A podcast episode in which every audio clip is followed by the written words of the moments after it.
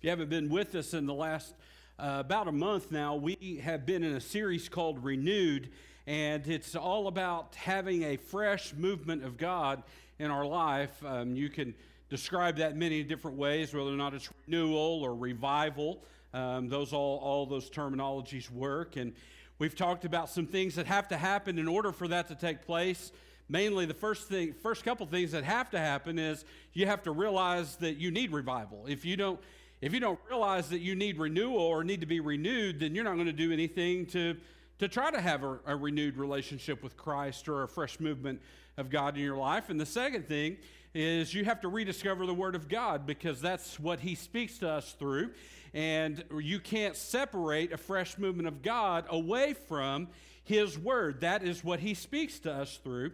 And then once those two things have been established, then you begin the process of, of having a renewal or a renewed walk with Christ or a fresh movement of God uh, in your life, however you want to say that. And, and over the last few weeks, we've looked at some of the steps that it takes in order to have a renewed uh, walk with Christ. And we've been looking at that from the story of Josiah, uh, King Josiah, from Second Kings chapters twenty-two and twenty-three.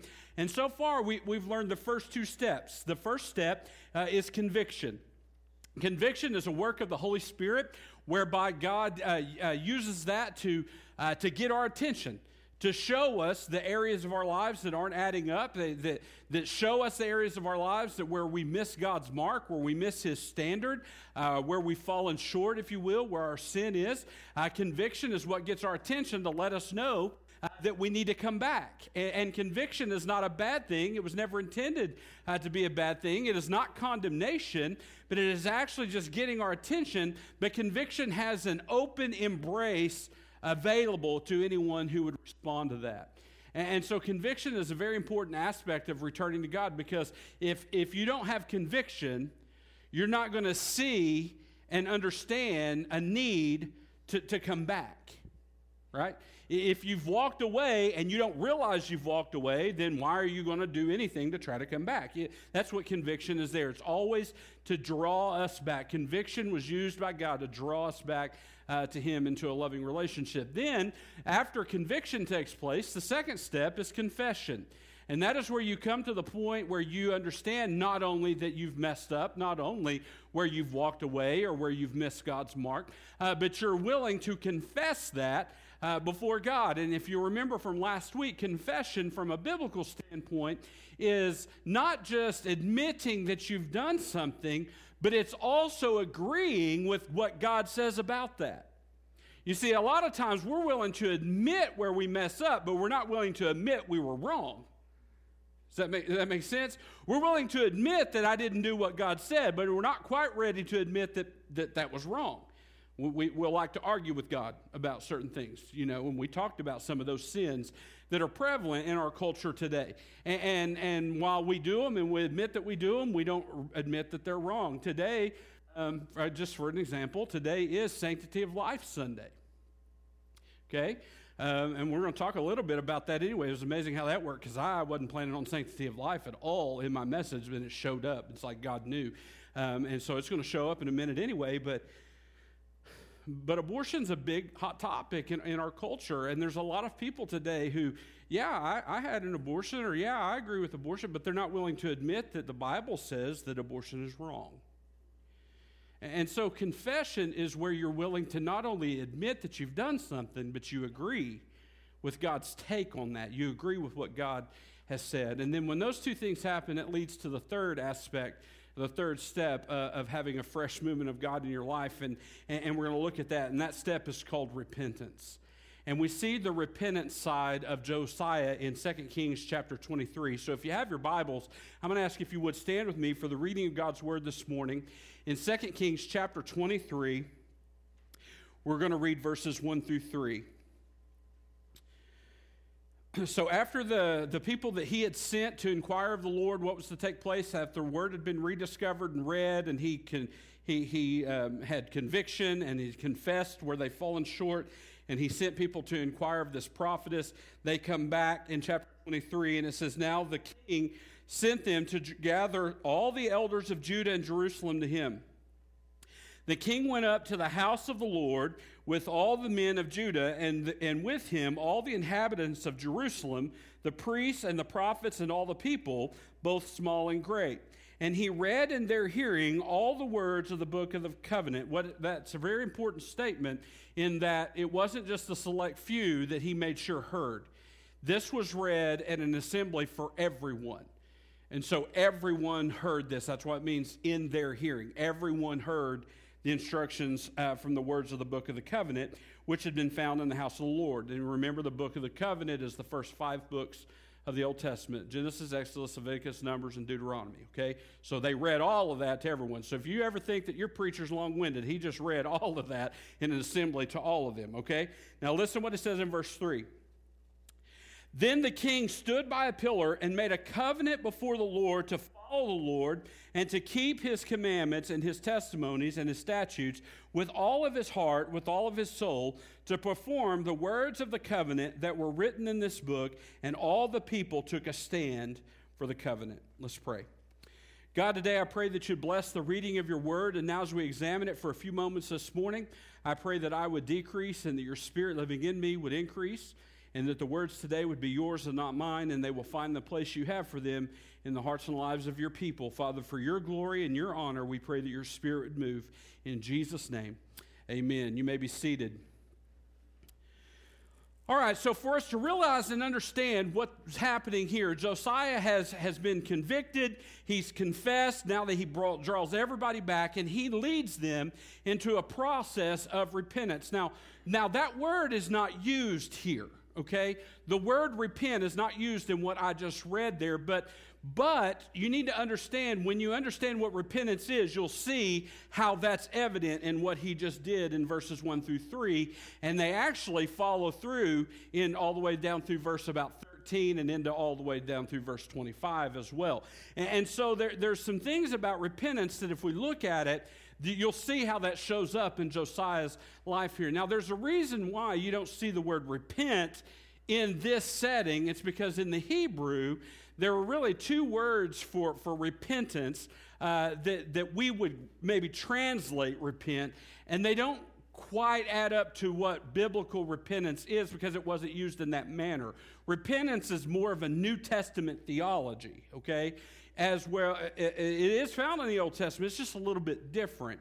And, and so what we're going to do this morning is I'm going to share with you some truths about what repentance is from a New Testament standpoint, and you're going to see how that's evident in the life of King Josiah and his people right here. So what is repentance? Well, the word for repentance literally means uh, to heartily amend or change, to heartily amend or change with abhorrence, which is a strong distaste, or with disgust. Okay, so it is to heartily change or amend with strong ta- distaste or disgust from one's past mistakes or past sins.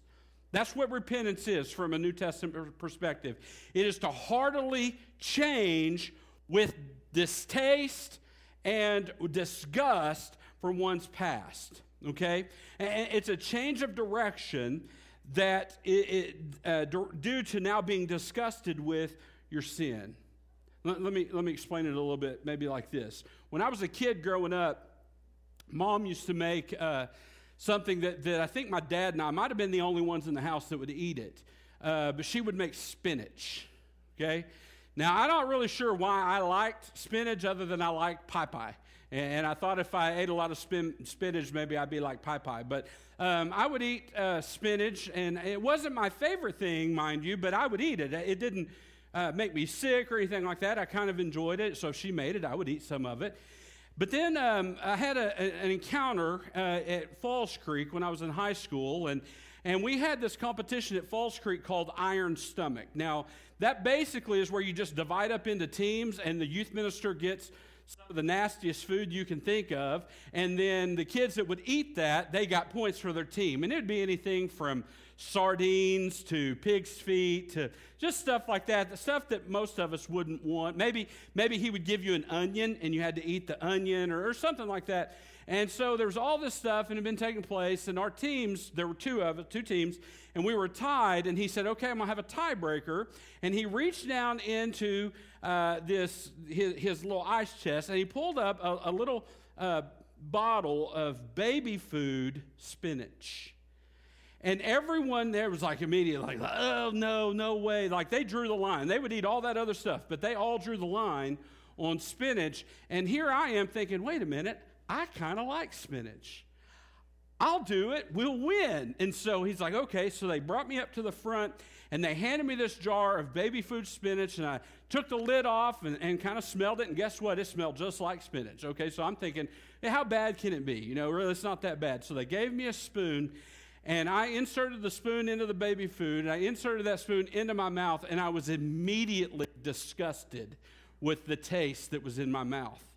And I couldn't get it out of my mouth fast enough, and I couldn't get that taste out of my mouth fast enough, so much so that when I had my children, my children never ate baby food spinach. Like, we would not buy it. And to this day, I can't stand spinach at all. Like, if you make it and I smell it, I got to leave. I can't stand it. Why? Because something happened that made me so disgusted by it, I become so so distasted for it that I could no longer stand it, and it changed, right? It changed something about me. It changed the direction I was going. In that particular case, I, I was eating spinach. Now I won't. That's what repentance is. It's to come under such a distaste or, or so... Um, disgusted by your sin that it leads to a change whereby you no longer want to have any part of that. That's what repentance is from a New Testament perspective. But it's also, if you look at it, not only is it that something that disgusts you and that causes you to change, repentance in the New Testament is something that happens continuously. It's not once and done. Now, now that's really important for us because I think some people think that we, we ought to preach repentance, but but we don't need to major on repentance a lot. But listen, repentance, when you look at it from a New Testament perspective, every time it's written as a verb describing something, it's always written in a continuous sense in the Greek language, always. So repentance is not a one-time and done thing. It is a continual act that we are to continually allow ourselves to become disgusted or be uh, to lose taste for the sin in our lives so that we will turn away from it and make a change. And that's something that needs to take place all the time. Now, why does it need to take place all the time? Because Paul says in the book of Romans in chapter seven that there is a continual battle, a war that's taking place, and that we have two natures now within us as believers in Christ. We have a new nature that he's made new, the spirit that we didn't have, and then we have the flesh, okay? And in Romans chapter seven, Paul goes to almost the whole chapter, starting at about verse uh, fourteen and goes all the way through verse twenty-five, makes a case for how Paul agrees with the law of God. He agrees that it's good. He agrees that the commandments are good. He agrees that he wants to do that which is good, yet he continually, over and over and over, finds himself not doing it. He continually, I know what I ought to do, and I don't do it. I know what I ought not do, and I do it. I agree that it's good, and I should do it, and I don't. I agree that I shouldn't do it because it's bad, yet I do it anyway. That's what he goes through in Romans chapter seven. And so we have this continual battle of the flesh that's taking place in our lives, and therefore repentance is a necessary thing in our life all the time, continually. Because while I become distasteful for this today, tomorrow I may regain my taste for it because of my flesh. Not because I want to, but because of the flesh that I have may lead me that way. And so what do I need to do? I need to repent of that, turn back to the Lord, and ask him to change my taste. And then, and it's a continual process. And it's a process that you're going to go through from this day until you go to be with Jesus in eternity. Repentance is necessary every day. And if you'll look, and you don't have to do this right now, but I, I took some time, and I do this every week, but on the back of your note sheet inside your bulletin are a bunch of quotes on repentance, and you'll find how there's theologians, some of those date back two, three hundred years. They'll go all the way back to Paul. Uh, in the new, actually, they they even predate Paul. I think I put a quote in there from John the Baptist. Repentance is something that needs to take place all the time, and, and not just here and there. And there's some quotes in there about that particular thing. And so that's what repentance is. Repentance is a change of direction that comes from a change of heart and a change of mind that leads, again, to a change of direction. It is something that we need in our lives continuously. So where do you see that in the life in verses one through three of Second Kings and Josiah? Well, he's about to show you even more, but already he's come under conviction of sin. He's confessed his sin, and now he's leading his people to change. How does he do that? He comes before them. He reads the words of the covenant to the people. He makes a covenant with God and with the people, and he leads the people to take a stand for that covenant. So they went from walking away from God to repenting, turning, changing, to now walk with God. And so you very much see repentance in the life of Josiah and his people in Second Kings chapter twenty-three, verses one through three. But what does that change look like? What does it look like to have repentance like that in our lives? And there's so many different ways I could take this message at this point, but I just decided and, and through the Spirit as I was praying and studying that I was just going to walk through uh, what changes Josiah begins to institute into his kingdom, starting in verse four all the way down through uh, verse thirteen. Because in those texts, in verse four, he leads the people to begin to change, and then he begins to actually make the changes for himself and for his people, starting in verse four. And I thought a lot of that is really applicable to us as well when it comes to our repentance. And, and so there are two actions that we see starting in Second Kings chapter twenty-three, verses four through thirteen, uh, that I want to talk about. The first action that he that, that comes from true repentance, true repentance, the first action, the first change is he re- began to remove the junk. Or, or in other words, he began to remove the hindrances in his life. Now, starting in, in, in verse four, he literally sets out to destroy the hindrances to him and his people and their walk with the Lord. And there are five of them specifically that he destroyed. The first one, and they're all, I believe, applicable to us. The first one is found in verse four. And this is what he destroyed in verse four. He destroyed and took away the false teachers and the false leaders. Look at verse four. It says, and the king commanded Hilkiah the high priest, the priests of the second order, and the doorkeepers to bring out of the temple of the Lord all the articles that were made for Baal and Asherah and for all the host of heaven, and he burned them outside Jerusalem. Now look at verse five. Then he removed the idolatrous priest whom the kings of Judah had ordained to burn incense on the high places in the cities of Judah and in the places all around Jerusalem, and those who burned incense to Baal, to the sun, to the moon, to the stars, and to all the hosts of heaven. The first thing that he did was remove the false teachers and the false leaders that had been given places of authority to lead people astray. And so what he does is he takes them out and he removes them from that place. Uh, th- listen, what had happened was, is over the years, the kings before Josiah had begun to, uh, to bring in and take in all of the false gods that were worshipped by people outside of Israel. And they began to bring them in and actually give them places of honor in the high places of worship in Jerusalem and in Judah.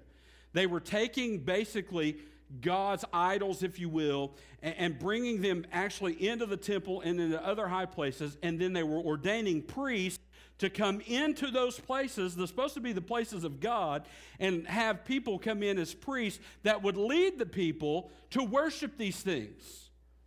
They were teachers of false religions. They were false leaders, false teachers, false prophets of, of all the kind of order. And so he put them down so they could no longer lead people astray. See, these priests, they had led the people into worship of idols. They had led people to worship false gods, as well as manipulated people into believing false teachings. And so Josiah says, no more. And he removes the false teachers and the false leaders from his kingdom. I'm telling you right now, there's some people in our church and some people in American Christian churches that need to get rid of the false teachers in their life. You know, there are a bunch, a bunch of preachers out there that are very famous and very wealthy and very rich and have a lot of books that people buy numerous copies of that are nothing more than false teachers and false leaders. And here's the thing. When someone points that out to you, listen to them. You know how many times I've had people get mad at me because I've called out a false preacher or a false prophet?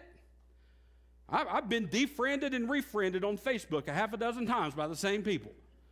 Because I'll put the truth out there and they don't like it, so they just get rid of me. And then they continually are taking that into their life. Listen, if you're caught up reading things that you know you ought not read or people that you know aren't true and you know and you've been told and you've been taught that their teachings do not line up with Scripture, then you need a change. Last night, or, or, or the other night, I saw something and, and, it, and it really, this person, I people in our area know this person very well and follow him and, and, and share this stuff and like it. And he made a comment. He said, just because you basically, and this is summary, that just because you've sinned in the past, and, and, and Satan wants to use that, um, he can't use that to hurt your future. That's that's not right. That's not right. Your sin can and will hinder and affect your future. Now, that doesn't mean God can't use it for his good, but to say that Satan can't use your past against you because now God has redeemed it. Let, let me, let me just share. Here's an example of that. I had a terrible language problems when I was in high school on the golf course. Terrible language problem when I was in high school on the golf course. A sinful language problem when I was in high school on the golf course. And to this day, there's players that I played with that I can't witness to because every time I try, they bring that up. You de- don't tell me that Satan can't use that which has been redeemed in my life because I confessed it. I've asked God to forgive me for it. I've repented of it. And yes, I know God can use that, and I, I'm using it right now for his glory. But in the lives of those people, don't tell me Satan can't use that. Listen, you need to be careful what you allow to come into your life. And, and, and Josiah said, it's happened so much, we're done. You're done. You're no longer leading people astray. You're gone. So he removed the false teachers and the false leaders. You and I need to do the same thing. The second thing that he removed, found in, and actually found in verse four and in verses six and seven both, is he not only removed the false teachers and the false leaders, he removed the actual idols themselves. Look at it in verse four again. I'll read it. And the king commanded Hilkiah the high priest, the priests of the second order, and the doorkeepers to bring out of the temple of the Lord all the articles that were made for Baal, for Asherah, and for all the hosts of heaven. And he burned them outside Jerusalem in the fields of Kidron and carried their ashes to Bethel. And then in verse six and seven, you'll see that he pretty much does the same thing, except for he doesn't just burn them to ashes. It says he burns them to ash and then grounds them to dust. He got rid of the actual idols themselves. Those priests and false leaders had been allowed to bring in their articles of worship into the temple, and these idols were things that they would lead the people to worship themselves. Like you see, I, I just said Asherah in, in, in verse four. If you look in verse uh, six, it says, and he brought out the wooden image. That's the same word. It's the Asherah. And that was a Canaanite goddess, and it was a prostitution goddess. The way to worship Asherah was to be involved in prostitution. And, and the, if you look down a little bit further, one of the things they had in there was this wooden thing that they would, uh, that the women would hang the, the woven cloths from. And that woven cloths, those were the robes that you had to wear when you were going in and out of the chamber to have a relationship with, with a um, prostitute, male and female. This was allowed in the very house of God. And he said, no, no, no, we're not, we're not just going to get rid of those teachers. We're going to get rid of the practice. And so he took the actual idols, the things that were caught, that people were actually worshiping, and he got rid of them, he burned them, and then it says he carried them off and he burned them and he ground them to dust. He completely did away with the idols. He completely destroyed them. Listen, true repentance, true repentance, a change of heart that leads to a change of mind, to a change of action, will always lead you to removing the idols from your life. You know, I believe with all my heart, that's why we don't have revival so often, is we're willing to con- be convicted, we're even willing to confess, and we think we're willing to repent until that repentance means taking the things out of our life that we would rather have there. And when someone brings up an idol, and they do it for the purpose of trying to get you to understand that it is an idol and you need to rid yourself of it, we don't want to listen. Or we shut our ears off. Conviction, I'm okay with. Preacher can preach on conviction. That's okay. It's no big deal. He can even preach on confession. I'm not too bad with that. Oh, but he started touching my idols. Guys, we, we're not as bad as, as some places I've been. I've had pastors that were fired because they had idols in their churches. And you want to know how I know they had idols in their churches? Because he removed them and they fired him. Church covenant, I like the church covenant. I, I, there's nothing wrong with church covenant. It's in the front of one of your hymnals. I was reading it the other day. There's nothing wrong with the church covenant. Where in the Bible does it say you have to have a church covenant posted in your sanctuary anywhere? Preacher moved it to the hallway where more people would see it. Fired him. Altars or, or pews, people's names on them. Had to move them out so they could clean up. They had a flood or something. He, he put them back.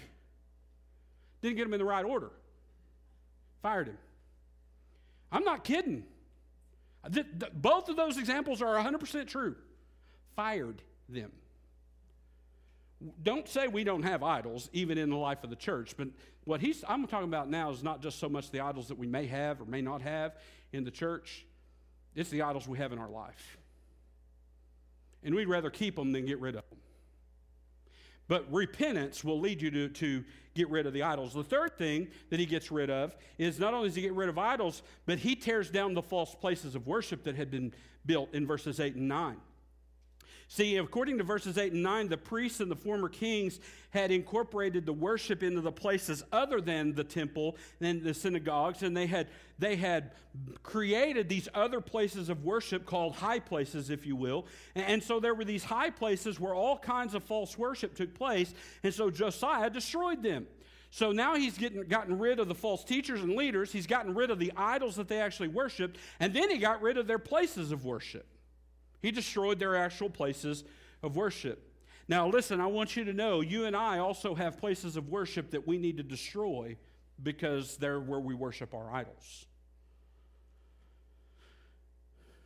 Now, I'm really, really trying to preach truth here without getting in flesh, but the reality is you and I have places of worship that we've replaced the place of worship with.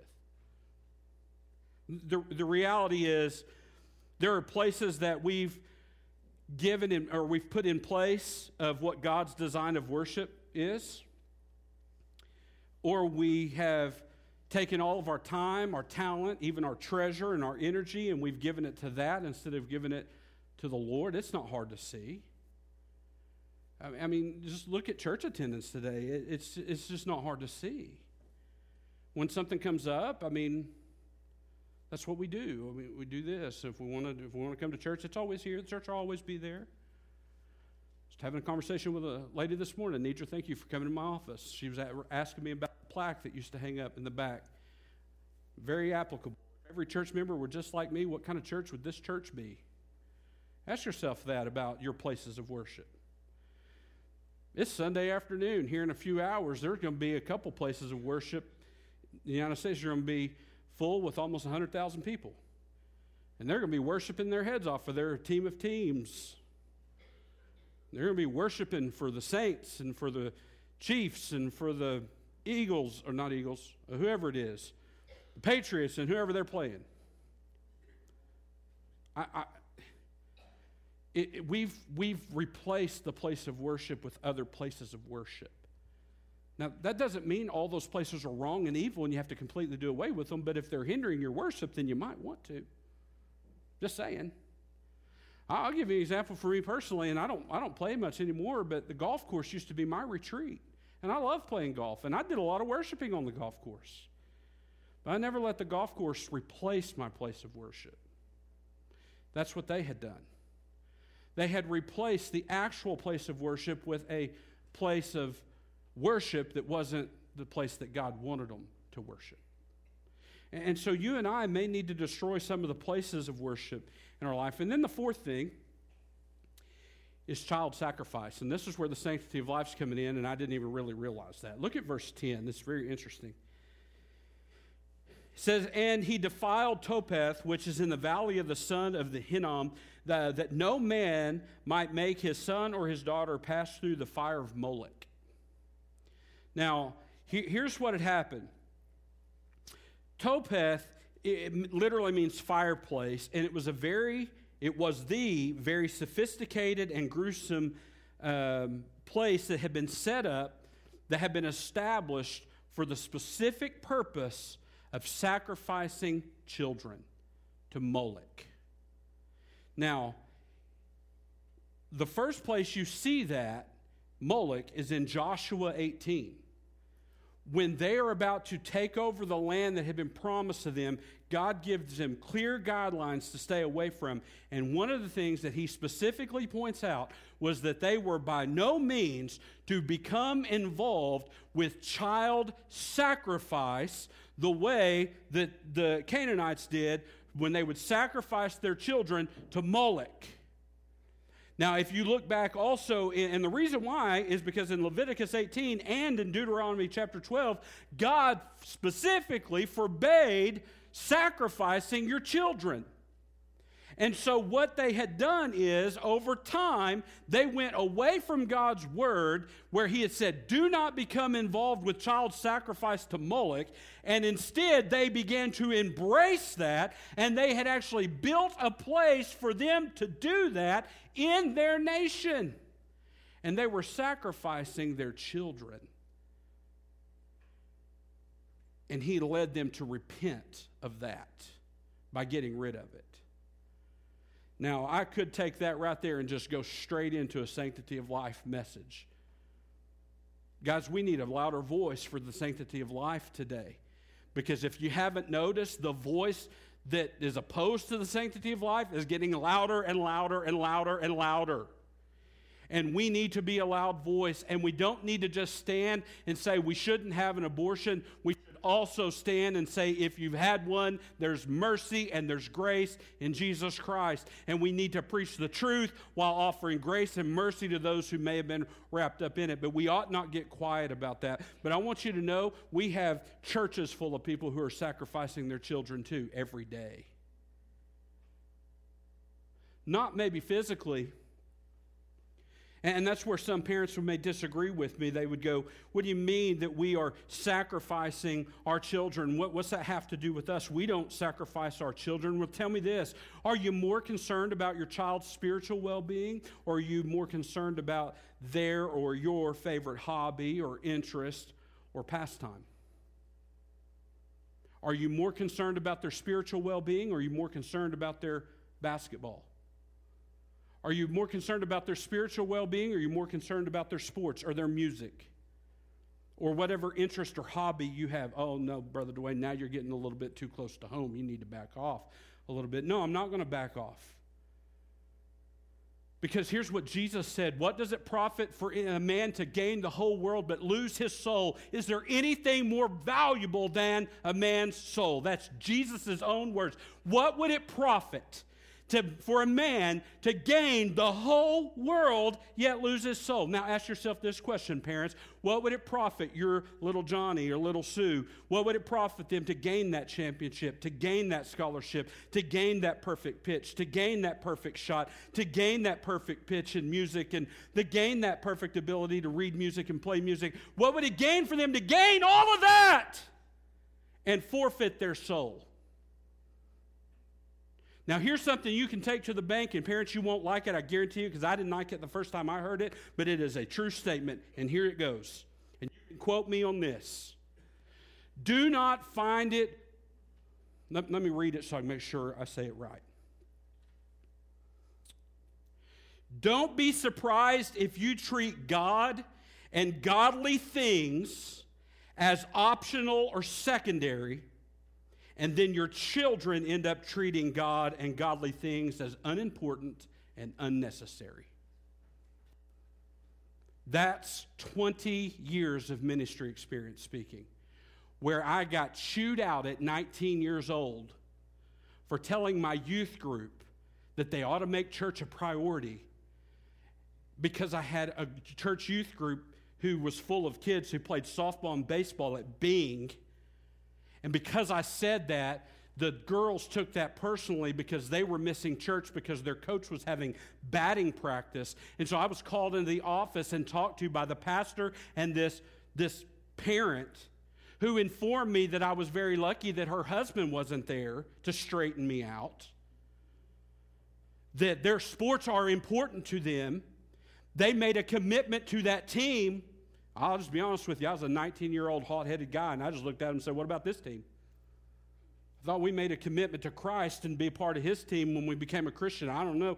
And my, luckily, I had a pastor who was only twenty-six say, if our youth pastor can't tell our kids to make church a priority, then what are we paying him for? But I got reamed. Ten years later, I saw that parent. You want to know what she told me? True story. I wish I would have listened.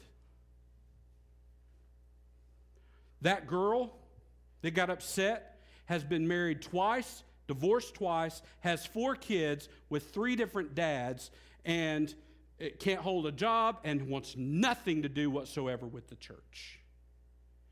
Don't be surprised if you treat God and godly things as secondary or unimportant or unnecessary, and your children begin to view them as non-essential. I'm just saying. Some of us may need to repent of child sacrifice. And then the last thing that he led them to do in repentance was he got rid of all the remaining tainted parts of religion in verses eleven through thirteen. Every bit of it. Every remaining aspect of tainted or false religion he got rid of. And whether or not it was an object of false religion or an aspect of false worship, he got rid of it. Listen, true repentance will lead us to ridding ourselves of that which is false, of that which is hindering us in our walk with Christ. But there's a second action, and this one's not nearly as long. We're almost done.